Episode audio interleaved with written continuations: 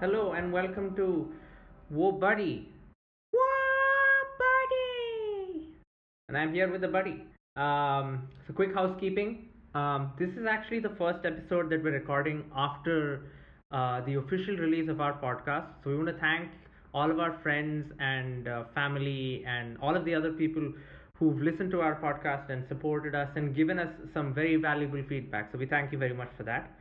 Another short announcement that we have is that we're now on Twitter at the rate Whoa Buddies B U D D I E S. Um, and in the link in our descriptions, you should be able to find a link to all the things that we reference or recommend um, in an online website.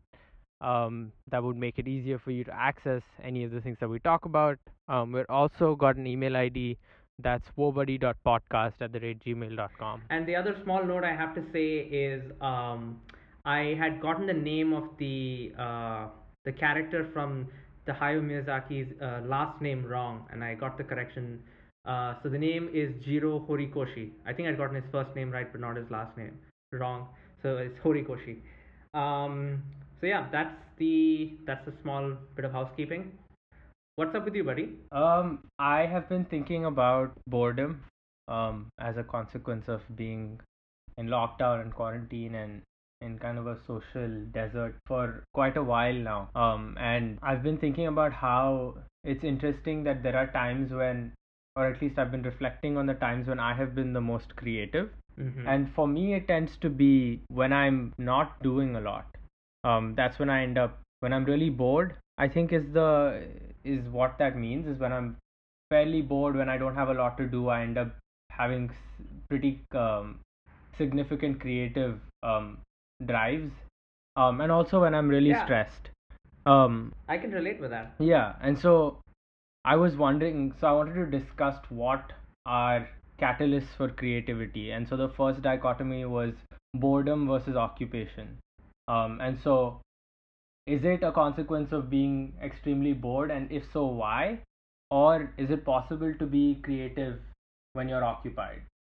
I think I've just come upon the perfect answer I could find to your question, which, by the way, I love.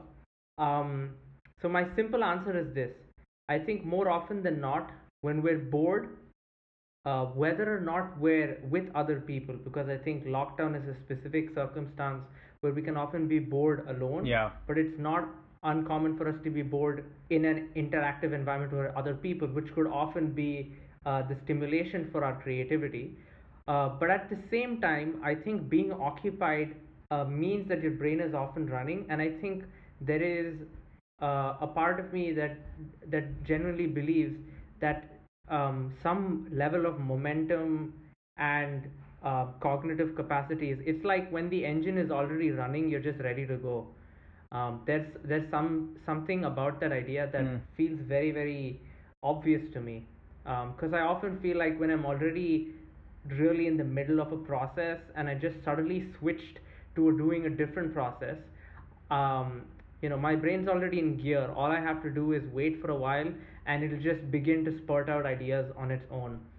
Um, but I also wanted to ask you on the question of, of boredom being the source of creativity. Um, because for me, I can often relate some of my creative boredom moments to being when I was back in middle school or high school, which when I was technically supposed to be paying attention in class, but I would be doodling with my with my friend, or I'd be um, trying to come up with weird um, things in my head and uh, or ideas. So it wasn't boredom in isolation; it was boredom while being engaged with my, well, not really engaged, but at least uh, not being in an environment that wasn't uh, filled with other people or at least with other objects. Right. I so yeah, I think for me from the time when I was uh, younger and I my creative outlet used to be writing poems and that kind of silly stuff up till songwriting and that kind of stuff um and now more recently just riffing around with music and producing tracks and all that kind of thing. Um I definitely think there's been a transition there's been a change in mindset around these things but also during quarantine I was consistently churning out covers and writing a little bit of music fairly regularly because I think as a consequence of being bored, there's also a lot of time to self reflect and spend time with oneself and channel that and convert that into something that's creative. Um, and so I think boredom, in other words, creates space for me to be productive in a creative way that occupying myself otherwise with um, more routine activities takes away from being able to do that in some ways if that makes sense So you agree that giving your your mind peace and quiet just lets it come up uh, with things to distract you, and those can be new ideas or, or ways of looking at things in a different way, or um, or you know things along those lines. Right. Exactly. And I think, I mean, at least I'm also trying to think of examples where, you know, that I've heard of authors who kind of isolate themselves to be able to write, you know, and then there are artists who do that kind of thing as well. There are actors who, to do method, will um, isolate themselves. And that's one form of channeling creativity, right? And I think that that might be the kind of part where I, which I relate with more. Mm-hmm. I think the idea of having peace and quiet and seclusion uh, being a wellspring of uh, of creativity and ideas is definitely something that's that's well known. For me, the most recent example is when Kanye West, the uh, well-known rapper and producer, he decided to go to Wyoming Mm-hmm. and in the middle of the mountains and set up a production studio Wow. uh, and in it was the year 2018 i believe where he released five albums uh, with different artists so he would just bring his friends and Mm. other creative people to that studio one of the albums was his own album and another was an album that he did with kid cudi which was kid see Mm-hmm. uh, but three of the al- other albums were produced entirely for other artists Okay.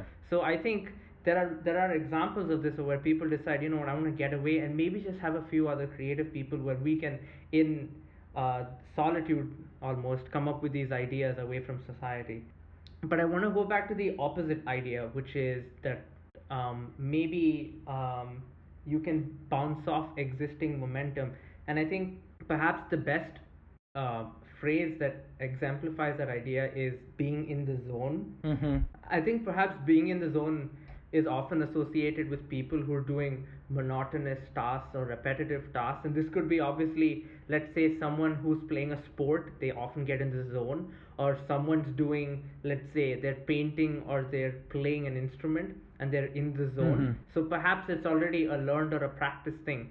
But I also think that there is uh, creativity that comes from being in the zone, and you could have something that is new and fresh that you invent while being in the zone. Right. Yeah, that makes sense. I think uh, that goes really well into one of my second, I think, um, if ors um, that's part of this. That's practice or sudden bursts, right? And that's the other, the second kind of dichotomy, I suppose. And so the practice part of it is does doing something repetitively, it could be a craft, it could be a really mundane activity, help to cultivate reg- and regularize creativity, right? So um, I know of people who I think have sp- I've spoken to who regularly songwrite, who have said that every day they wake up in the morning and they write. It doesn't matter what, but they're writing, you know, and they're kind of coaxing creativity out every day, whether or not it exists in some ways. So that's kind of practice. And then the sudden burst part of it is is it just you're sitting around one day and suddenly a song idea pops into your head and you write it out and it's suddenly a hit single or something of that nature? You know, and so Mhm. that's kind of it's a good segue what you were saying into this kind of dichotomy. And obviously, one of them to me seems more sustainable if you're trying to be an artist um, than the other, the one where it's practice, right? But it also seems um, a little too good to be true, right? It it just doesn't seem like you can always be as creative. all the time. Yeah. I think so. What you just said reminded me of something. Um, perhaps the idea of practice or a spontaneous burst of creative expression has to do with the profession itself.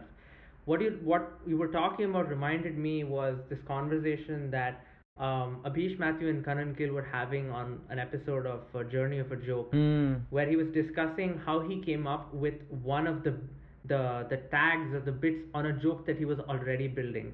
Now the nature or at least the way that Kanan himself practices stand-up comedy is the very dedicated way that often uh, stand-up comics do. You go out multiple nights uh, a week, Mhm. regardless. It's Right. It's it's it's a ritual almost to go and do it, and you might bomb, you might do well, but you just practice and you keep doing it, and you keep exploring ideas and different ways of doing Mm. things and he was walking to a gig when he was in Australia when suddenly um, this idea popped into his head, and I think the idea was um, it was a joke about the uh, the size of the Indian population or Yeah, something, yeah. and that idea sort of that that just that just clicked in his head while he was on his way to a gig, and he then ended up adding it in the set Mhm. as a tag to his joke, and then it worked. So I think stand-up comedy, or maybe specifically people who do it in the way, uh, the ritualistic way that Kanan does, Yeah. they have an ability to straddle both sides of this uh, the balance which is you practice something daily hoping to to squeeze a new idea out of yourself because really you need to do that over and over again for something to event for something that's even half good to come out Yeah. you know because you have to keep sculpting for you to get something that's good but also you can rely on these moments of clarity and sudden realization that will push you over and give you just the right piece that will fit into the the puzzle that you were building Yeah, that makes sense. And I get, and I think uh, the I don't know. I think you've introduced an interesting element of it depends on how creativity is defined, and we can say that that's not solely based on the art form itself or art itself. You know, um, a marketing job is creative inherently. You know, um, and Yeah. so that you're getting paid to do it, you have to go and do it every day. Um, you don't really have a choice. You know, it's that kind of a thing where um, what really how are we establishing creativity and i admit that mine is largely based on i think music and acting and theater and that kind of stuff um, but i think expanding that notion introduces some interesting complexities another idea I, I just want to put in there is this it's it's where you combine both of these things and where um, the idea is that people who are new to the art form they might have to rely on this hustle or this struggle of constantly grinding uh, until they manage to come up with something that's half decent whether it's writers whether it's uh, stand-up comics or whether it's musicians. Um, but I think people who've been it been in the profession for long enough begin to figure out that there is a way of doing this that works well, mm. and they're they're able to hack it almost to say, I understand this art so well because I've been doing it for so long that I'm able to not on um, um, I don't have to wait for a sudden moment of realization. I can almost manufacture that through practice right um, that's that's another thing and i think this is what when people say they're trying to hone their craft or build their their craft that's what they're talking Yeah. about it's where they've taken something which basically takes dedication and time but now to an outsider looks so effortless in the way that they've managed to to do it but in reality a lot of it has just been them putting in the time Mhm. with whatever Yeah. their their passion is yeah and that definitely i think seems like something that's very universal the idea that um, depending on what stage of learning you're in and with a certain level of maturity you're going to gain the confidence to be able to channel creativity regardless because you've kind of unlocked um, in some ways the potential to be able to do that Mhm. going into the i think the third thing that i wanted to talk about in and you touched on this um, slightly but i want to delve into it a little deeper is what are the impacts of isolation and interaction as opposite to each other in the creative process and how do they influence or inspire differently.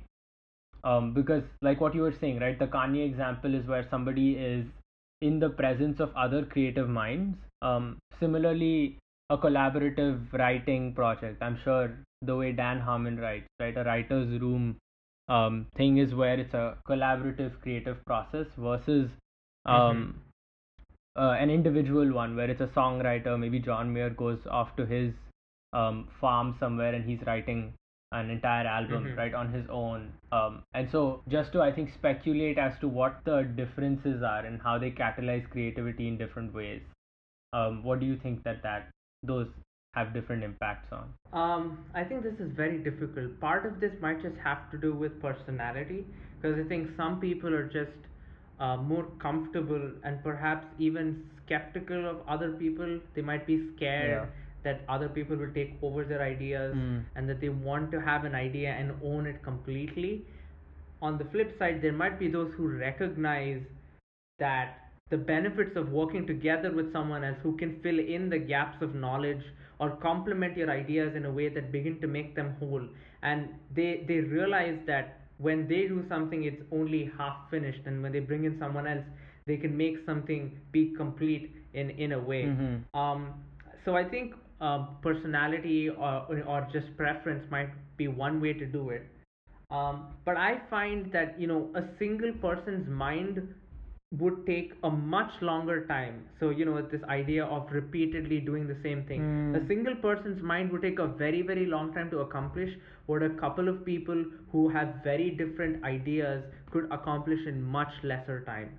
Um, and I I think that's something that's valuable also because um, you're going to get something always that is a product of different people's ideas and to me that's always exciting when i see the combination of different ideas coming together and forming something that's completely new but at the same time you can recognize it from the sum of the the, the people who brought their their selves to to the idea. I think it's difficult um, to say which um, process or approach has merit to it. And i think often many artists will go through phases of of staying within themselves trying to find their own voice and identity while also working with other people. And again um, none of these are exclusive. They might just have to do with the time in your life. Or also they could just be project to project. Because i think for example there are stand-up comedians who do that as Hmm. this is only me and i work all alone. Yeah. but they might work uh, as one of the scriptwriters on a on a sitcom or a show that they're writing or they might be a part of an improv group or something where collaboration and building on each other's idea is part of the process. So um, i think there are benefits to both and they give very very different things. I do fear though people who tend to stick only to themselves because after a point it can be a very egotistical process where you Right. you you it, it, it can be a way of you just trying to to build To blind yourself. an entire to build an entire body of work that is around your own psyche and your own consciousness and your own experiences and that can become a little um, dare i say masturbatory in the way that uh, it can manifest Yeah. and into you know and other people might not actually see it that way or or appreciate it in the way that you yourself do yeah. um I have a couple of thoughts, um, and so I'll go through them categorically. I think the first is the concept of creative control, which is I think where you started, um, and the differences between creative control and um, kind of the limited control that you have in a collaborative setting, um, and that I think that that's important. So it has to do with I think uh, the creative personality type of an individual. Um, do they feel like their contribution is valid regardless of the setting? um, or does it Mhm. need to have center stage um, in in a specific kind of ownership um, way?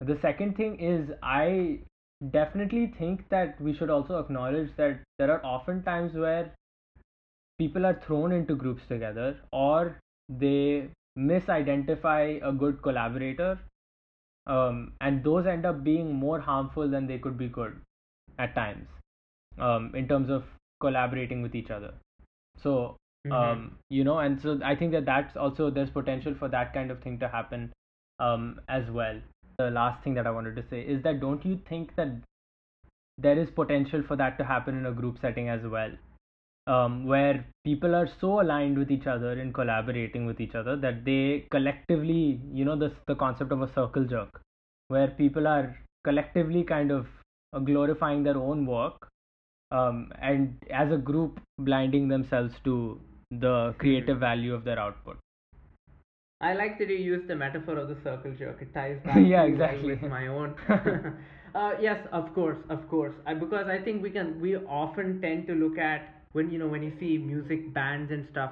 There's always this talk of oh they decided to split up because of creative differences Yeah. so that's that's a, I guess a phenomenon that's well understood and recognized but what you're talking about I think happens more often than not and it's something that I myself have experienced uh, sometimes when I'm working on creative projects where people are either too afraid of being critical of each other or that they're just so naive that they decide to say yes to everything Mhm.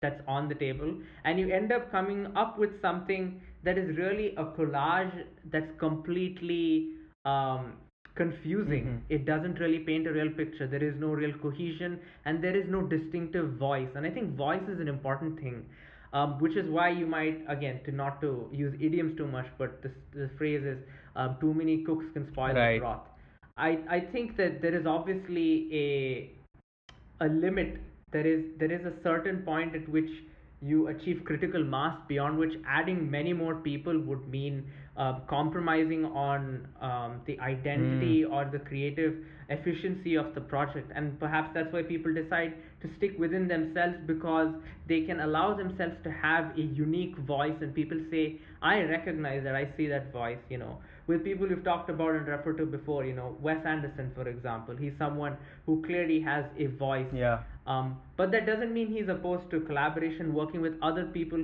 who help him achieve the voice that he does. Right. Because he works with with costume designers, with cinematographers, with actors, and things like that. So, um, but to to to conclude, I guess, um, when you work in a collaborative setting that can turn into a circle jerk, you often lose that idea of okay, but we have to come together and we have to all agree on looking at the same thing and having a collective vision that fits um, that fits uh, this this idea or this thing that we're building together, and that will be therefore seen by other people as not many people working on it together, but rather it would seem when you experience the thing that they've created that only one person Right. created it and i think that's the most beautiful thing where you couldn't tell it's just the melding of the minds is so so beautiful it's impossible to tell that there were man- multiple people Yeah. behind the the idea Yeah, and I think the Beatles kind of stand out because there have been so many other bands like the Beatles that have just not stayed together.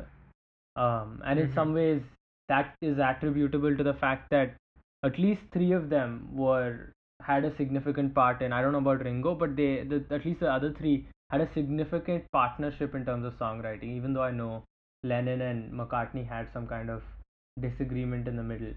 Um, Mhm. they still i mean they had a really good run for a band like theirs because the bands that came after in the early 2000s britpop stuff right um blur and noel gallagher oasis all of those people um they didn't i don't know achieve that as well No, you're right. I think in the in the Brit War, uh, sorry, the pop, um, the Britpop era, where you were having the battle between Oasis and Blur, it was uh, it was clear that within those bands itself there were creative differences between the two leading voices Yeah. uh, of the respective bands. mm-hmm. So yeah, yeah, that's true. So yeah, I guess that's uh, that's the end of what I have to say. yeah that that was really fun to talk about i think it's something that i think about a lot in the context of my own um, writing because i find a lot of times at least so much of my life so far has been um, checkpointed let's say by examinations and conclusion of some kind of academic accomplishment. Um, and so at the at the culmination always whenever i have exams or that kind of stress um, and the period right after i tend to have identified in my life that i tend to be very creative in those moments. And so uh, it was something i wanted to delve into with you That's great.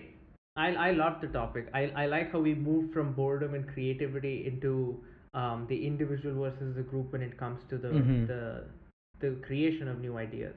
yeah so what's up with you buddy Um, so you know, I think our conversation last week were exceptionally heavy and really dense. So I like the topic that you picked because it's relatively lighter, and I thought I'd pick something lighter to talk about as well this week. And I decided I'd talk about comic books and our childhood and how comics were a part of our childhood Hmm. in a very interesting way. Um, to set up context, um, both of us grew up in India, and so many of the comics that we read weren't superhero comics. You know, they weren't Marvel or DC comics. as we were growing up. I think we had like a volume of Batman Beyond and like one issue of Justice League America. But aside from that, uh, the comics that we read were very very specific, and I want to go through these different kind of comics that we read, Nice. and I want to talk about them and share memories and you know just have have a good time reminiscing on the good old days of summer holidays and reading comics and stuff. Um, the first obvious thing is uh, Amar Chitrakatha, also called ACK. Yep. Um, to for for people who aren't familiar, Amar Chitrakatha is basically, I mean, literally means immortal picture stories. That's what Amar Chitrakatha is. Um, and what uh, they they were the they were the most, I guess, important and well-known um, publication of Indian comic uh, comic stories and comic strips and stuff like that. Um, they had a couple of different kind of buckets, I guess, in which they had these different um, comics. Yeah. So I guess the first time were mythological stories, uh, which were, you know, either directly from Hindu mythology or they were, you know, things like there were subplots of the Mahabharata and Yeah. stuff with, you know, uh, character portraits of like Ekalavya or you have the story of Nala and Damayanti. Or Karna, example. yep. Or Karna, exactly. So you have like very interesting character portraits of the mythological characters, which is a very unique way of, of doing that. The other thing that they would also do is like moral stories. Yeah. Uh, Akbar and and Birbal, my favorite kind- Raman, Supandi. Uh, yeah. My my favorite kind were the Jataka tales, which are similar to the Aesop's fables, but they're the Indian version of it, I guess, where you take animals who are anthropomorphized and their interactions end up teaching you some uh, story that's related to a moral lesson. Mm-hmm. Um, and I think the final category is probably uh, general historical uh, stuff. You know, so they take someone like Ashoka, who's one of the uh, kings of ancient India, uh, who ruled uh, parts of northern India, or someone like Swami Vivekananda, Yeah. who is another figure from the 19th century India. But my favorite is actually the things that you meant, which were the stories of these two men of wit who would help solve these very unique problems, uh, Tenali Raman and, and Birbal. Yeah. Um, and I wanted to talk about ACK first, uh, generally, before moving on to some of the other stuff. You did mention Supandi, and I have to also say that Supandi is actually part of Tinkle Comics, Right. which was you Was know, in a- Amar uh, and that, right. absolutely. And Tinkle had main the three main Tinkle. Kalia, Supandi, and Shikari Shambhu, right? Exactly, exactly. So I want to get onto that uh, next, but let's start with with ACK. What are the things that you remember, or what are your favorites when when you were reading ACK? I think uh, I want to begin by broadly. I think one also recognizing that you've done a good job of categorizing it into these three buckets, but also what that means Mhm. in the broader scheme of things and how, in a lot of ways, even though the education in India, right, uh, at least historical education in most countries in the, the within the formal education system comes fairly late. Um, and this was a way in which you didn't have to wait until middle school history lessons to learn about the country that you're from. And in a country with a history as rich as ours, I think that that held a lot of value in a lot of different ways. Um, so, especially the historical stuff and the mythological stuff, it was a good way to culturally educate ourselves before, in a way that was not necessarily religious, um, or and I think not necessarily I think politically motivated. Although I could be wrong about that. I don't know enough um, about Amar Chitrakatha and the power dynamics of the publication, but um, I just think that that's such an interesting way because I know being in America, talking to Americans, there aren't there aren't similar things here. So there is a there is a huge gap across states, across public education systems, with people coming into my college from so many different states. There is a disconnect in their education about history, but in some ways, and I'm sure that's true in India as well. But there are some things that Amar Chitrakatha has helped unify you know ubiquitously at a very young age for us um Yeah. I mean, India is also quite a large and diverse country, and I think one of the biggest divides you could think of are like between the north and the south of India, where history is often not very well known of, of the north versus of the south. Yeah. But I agree in general with what you said uh, in terms of how this is a good supplement or even an introduction to some of our historical, moral, and uh, mythological education, even.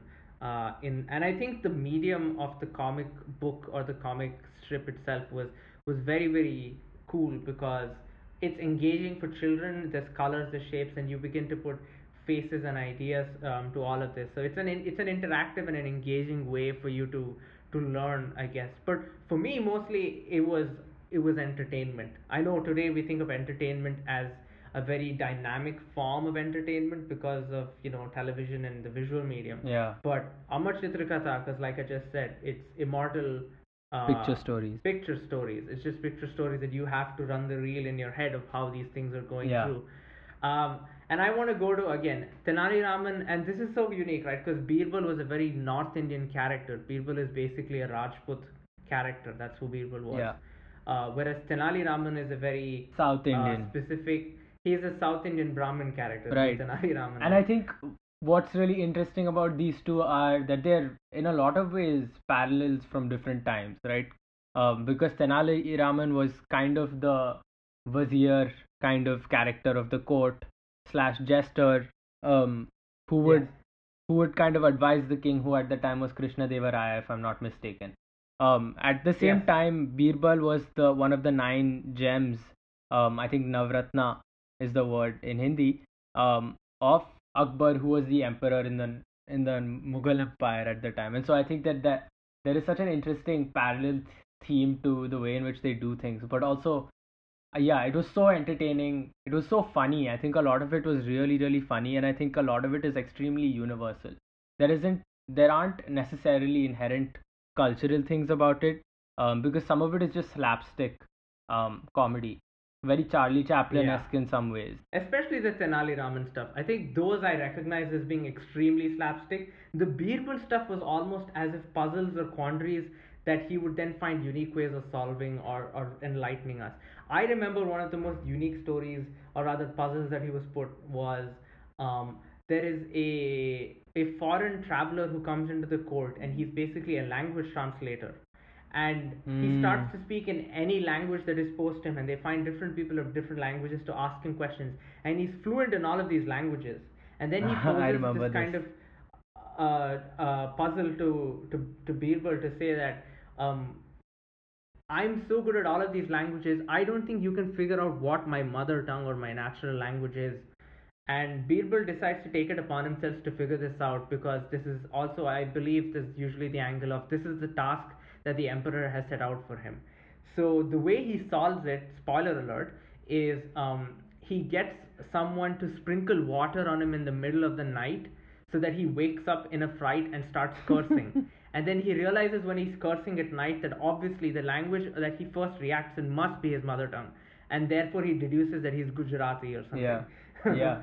uh, so that's you know stories like th- like this one just so clear in my mind and i remember how that happened so so vividly um, and it's it's just wonderfully uh, surprising and fun the solutions that they find Wasn't that that other guy as well, the guy on the mule, Hussein or something? yes uh, i i cannot Forget remember the name of the character but he was also a court jester or he was uh, a comic character of uh, of sorts i remember uh, who we are talking about because i believe when we'd gone to uzbekistan Exactly. they had a statue of um of Mullah him next to his Nasruddin. donkey Mullah Nasruddin. Yep. So we had yes, Mullah Mullah Nasruddin also had his own uh, comic uh, strips as well, and it was similar. He would play the jester role and be kind of a prankster, but also very nice and and warm to people.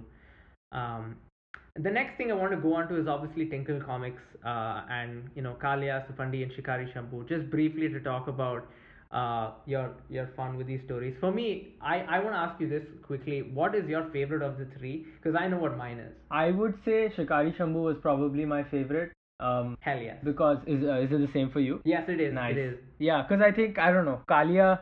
I was over the anthropomorphization, whatever the word for that is, of animals, and Kalia kind of got. I don't think I read a lot of Kalia either. Um, it was mostly I think Supandi and Shikari Shambhu that we read. Um, and Mhm. Supandi, I don't know for some reason j- the bumbling idiot is not my cup of tea. Um, or at least the way in which he was portrayed, the kid that does extremely stupid things, um, as opposed to Shikari Shambhu that was very well intentioned naivete um, in some ways.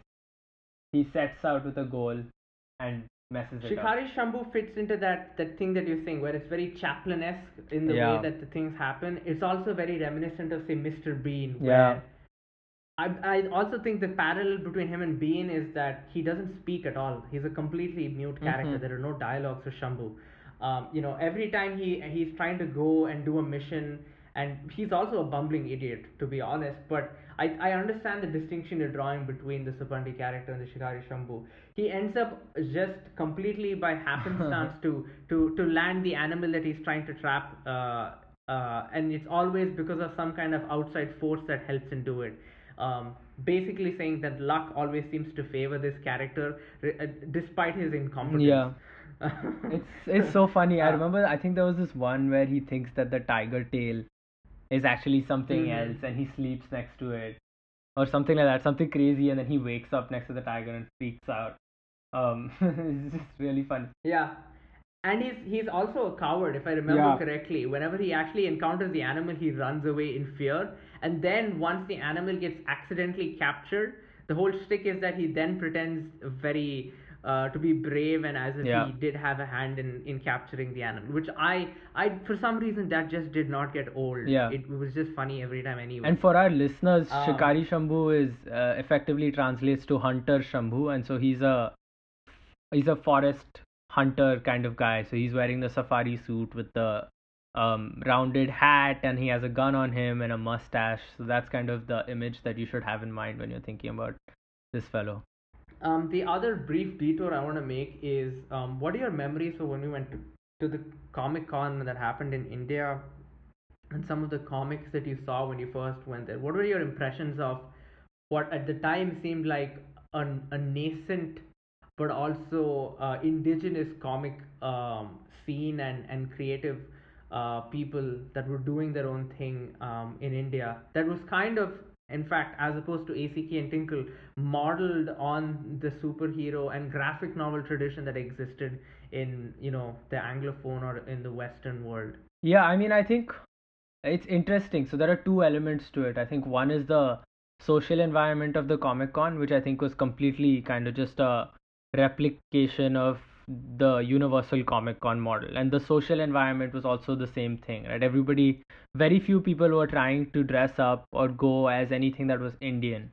Um, in a lot of ways, everybody was trying to go as an X Man or a Spider Man or a Marvel comic or a Mario um, and that kind of stuff. Mhm. There was very little of actual Indian um, superheroes and that kind of stuff, which was, I think, um, in retrospect disappointing, but in the moment it was very impressive and exciting. Um, but at the same time, the the the stalls and the content of the Comic Con, I think I was very very impressed by. I still can't get over the Ravan comic that we got. Um, that was an Mhm. origin story of Ravan, who's a demon in one of the great Indian epics, the Ramayana. Um, Ravan is kind of the demon, but they they kind of do the anti-hero concept. Um, is that what it's called? I don't know. They just do it from yeah, yeah The, anti-hero and took it from his perspective yeah. yeah So kind of like the Joker, um, where you end up empathizing with Ravan through the comic, and the graphics are just so detailed. So they kind of took the good parts of, um, I think the detail and the attention to detail and the colors and that kind of stuff from the Western comic world, but they made it their own in a way that I think I was very very impressed by. Um, Mhm. in in the Ravan comic, and I think that that might have been one of my most vivid memories of the Comic Con. Um, I also wanted to follow up with. I actually found out recently. So there's an Indian media company called The Viral Fever that went viral on YouTube in like 2010 or something like that. Um, and then they made themselves into a platform for media, and they were founded by this guy called Arunabh Kumar, who then he left the organization because of I think um, sexual assault allegations. Um, but he has started now a company that is uh they make digital so graphics graphic novels based on socially conscious Indian themes. Um, and they've been doing that for the last I think four or five years, and I recently discovered that. I'll find out the name and mention it next time. But um, that was something that was also very encouraging to see that's happening. That's interesting. So it's more contemporary stories uh, that are kind of being told in the graphic novel format, but based out of uh, the Indian context. Yeah. Very I cool. also, I mean, um then the the other thing is why I think this is important, and this is kind of a memory of mine from I think 2009, 2010. Um, our father worked for a microfinance startup called Echo, um, and I couldn't get over how they had kind of come to the realization that because of the way both inconsistency and lack of um, formal education in India, um, you can't really bank on literacy to educate um, or to get a message across, especially in rural India, um, in a consistent manner. And so, what they had come up with was some kind of comic. And you're seeing a lot of that in India, a lot of animations, a lot of comics that are happening to make people aware of things, to educate people about things. That I think is really, really impressive. Yeah, and I think the also the cool thing was that obviously those are also done as a comic, but I don't know how much it solves the literacy issues, especially when the the dialogue and the voice boxes are still being done. Um, admittedly, in uh, in the regional uh, languages or in the vernacular, but it's still written, so you wouldn't be able to understand it purely through the pictures. But I think the idea was that that makes it easy for you to educate people on on the specific subject that you want to reach out to them on. Yeah. Um, the next thing that I want to go on to is uh, Tintin and Asterix and Obelix. Tintin, obviously animated by the Belgian artist Hergé, uh, which was a pseudonym, and uh, we ended up visiting the museum of when we visited Brussels. Uh, and there's obviously Asterix and Obelix, which is the French comic uh, strip, and then obviously comic uh, book series uh, which is by René Goscinny and Albert Uderzo. I can't remember. I believe Goscinny was the writer and Uderzo was the artist, but I might have gotten it the other way around. Mm-hmm. That sounds right to me. At least the names do. I don't know about the creative roles, but uh, no, I think that was wasn't that a birthday gift each? One set was a gift for your birthday, and one was for mine, or something like that. Um, I cannot remember if it was, but what I do think was most impressive was that actually it was in our school library that we first got an exposure Yeah. to Tintin as well as to Asterix and Obelix comics, which were in English, by the way. They weren't in the original French that they were written in. But we liked them so much that our parents decided to buy us the whole box sets, basically, of both of these comics. So we own, we still own the full collections Man. of all of the Tintins and all of the Asterix and Obelix um, comic books uh, which were a slightly different format. They're much bigger books. They're not like the usual uh, comic book size mhm. um, because you know they'd actually started off as being just comic strips in newspapers and magazines, and then had become so popular and so interesting to people that they had managed to get publications behind them to create full stories and characters across stories and you know Yeah. in Tintin so they create even villains who come across Yeah. like Rastapopoulos for example who's who's across stories and stuff uh, and obviously both of these franchises are very very successful and very famous with their own film adaptations and so many other things behind Yeah. them but I want but I think to me these were the the the ones that were very very unique and the ones that we read um, very dedicatedly that weren't specifically Indian. Um, these were our international comic uh, foundations. Yeah. I think these because like I mentioned at the beginning, we didn't read um, superhero comics, but we did read all of the amazing adventures that Tintin and Snowy and Captain Haddock and Cuthbert Calculus had And the Thompson as well brothers. and the Thompson and Thompson brothers. And you know, the thing that was so so impressive to me about Asterix and Obelix is that even though we weren't reading them in the original French, they had managed to translate all of the Yeah. Which was basically it's all linguistic humor. It's all uh, most of it is. It's it's. I mean, some of it is again very physical um, humor, where it's based on uh, comedic violence almost. But a lot of it is puns or Yeah. or Wordplay. circumstances where you use wordplay to make the humor and i thought it was so impressive because um, i didn't even know that this was something that had to be i mean for me the task of even translating that uh, from let's say french into english or you know so many other languages that those that those books have been translated into seems so hard Yeah. and yet i personally as someone who read it in english feel very very gratified that i had an experience where i got the real experience with Asterix and Obelix and those characters. I agree. I agree. I think um, for me, at least the way I've been thinking about it since you brought it up is just that this is kind of uh, those were complete worlds that were created that I was able to exist within, you know, at a time, and it was almost kind of the equivalent of a a TV series that we were consuming, but in literary format, literary slash visual Exactly. format, in a way that I knew about the villages, I knew about the running gags, I knew about the recurring characters, I knew about the cameos. You know, Cleopatra would come once in a while; she would hop in and hop out. Um, I knew that there are going to be there's going to be an action scene where they punch each other up. So there was kind of structure, um, but it was still unexpected. They're going to run out of potions sometimes, um, you know. And the same thing with Tintin, it's less predictable, but the characters are built upon with a lot of intensity. Um, right? There was that guy, that annoying fellow who comes and knocks. There's a little prince, um, Ahmed, I think was his name, um, and that kind of stuff. I think those have just like created worlds that I can't um yeah. detach myself from that I feel this connection to in a way that's very very deep.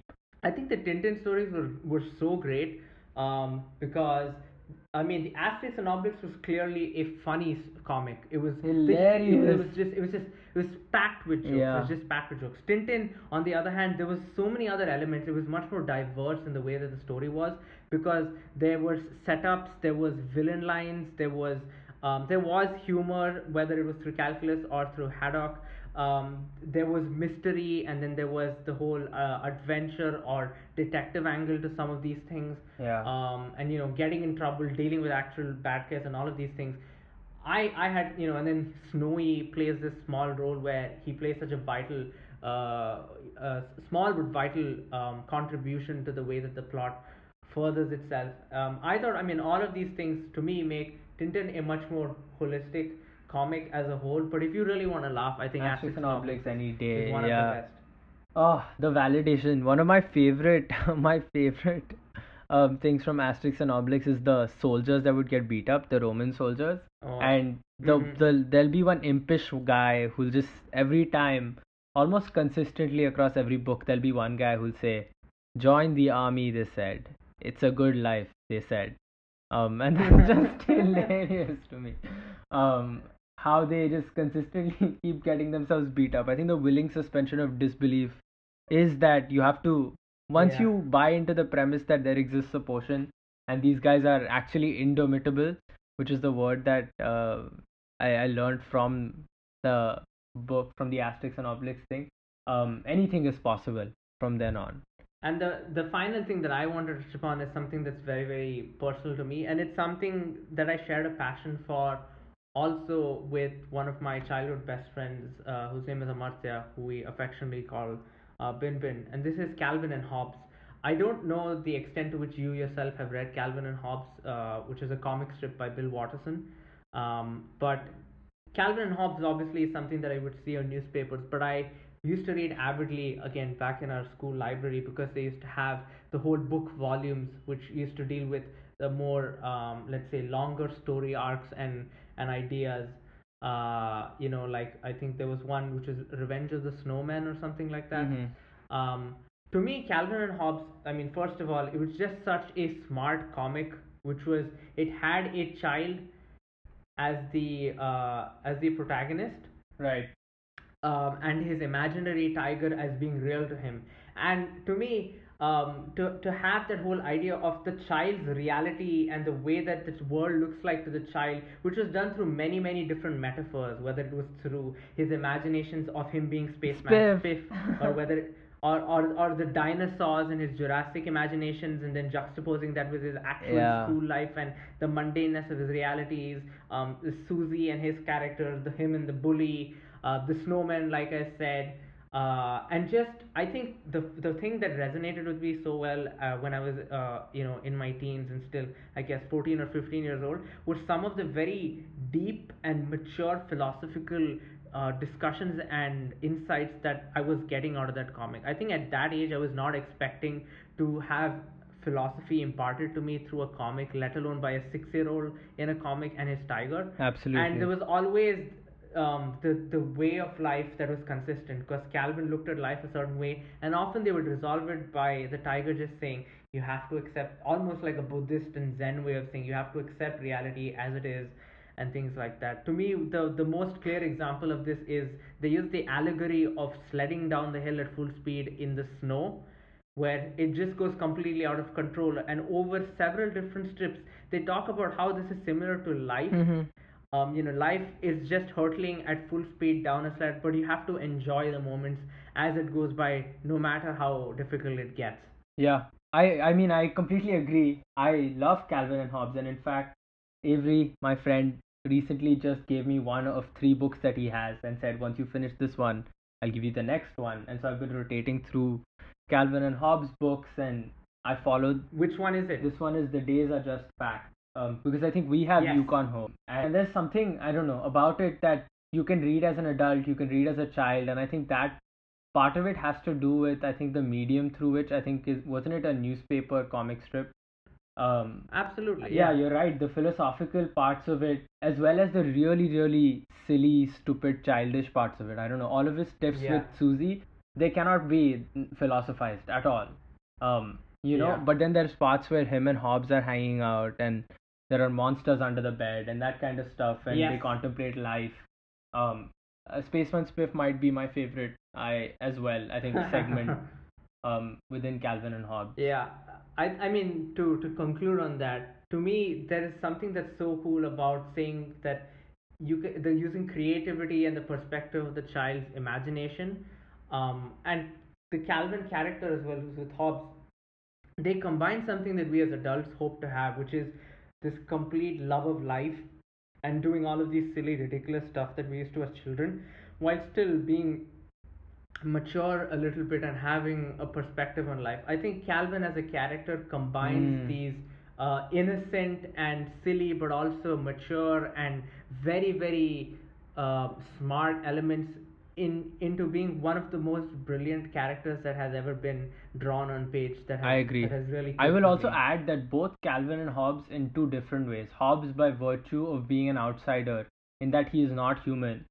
um, and Mhm. Calvin by virtue of being innocent as a child, um, are such interesting instruments for Bill Watterson to just criticize the modern human, um, and the American Mhm. in ways that I think, um, reading that early on, I didn't really understand, but nowadays I see it way more often. There are there are political statements that he makes and that kind of stuff as well that um, Yeah. are very very compelling. And his father is kind of the the resigned, you know, modern midlife crisis man who's just like things are how they are, never mind. But this kid will continue to push and be like, no, why? Why is this the way it is?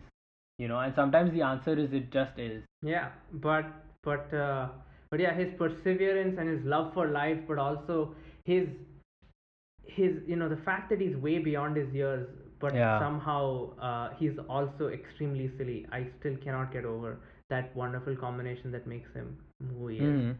Um, it's almost like I mean, with many of these characters, I feel like these are the friends and people that I've lived and grown up Yeah. with in a way. They were they were people who who lived around us all the time in imaginary ways, much like the characters that Calvin himself makes up in his mind.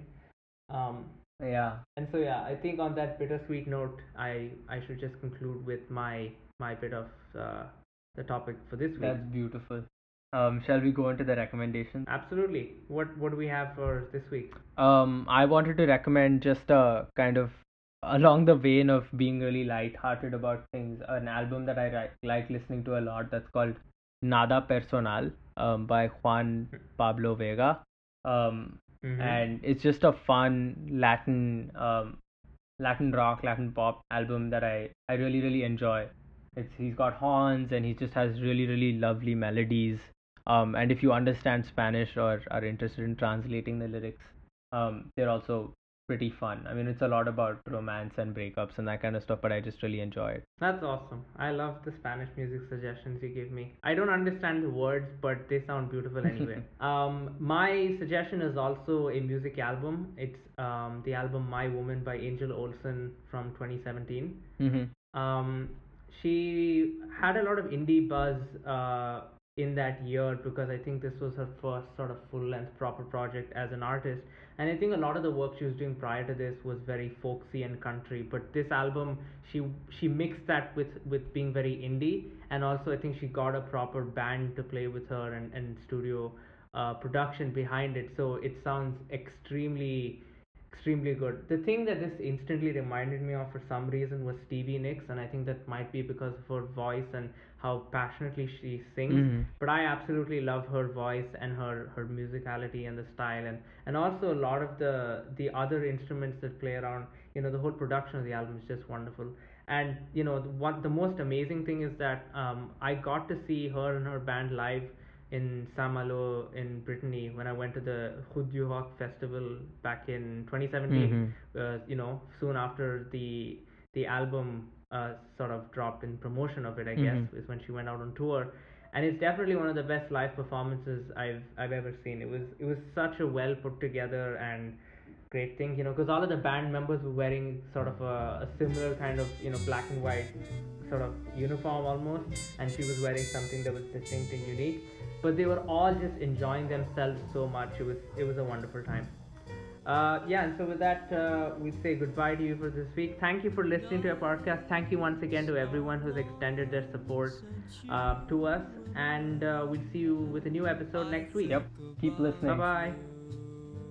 all through the day. My buddy, my buddy, nobody quite so true.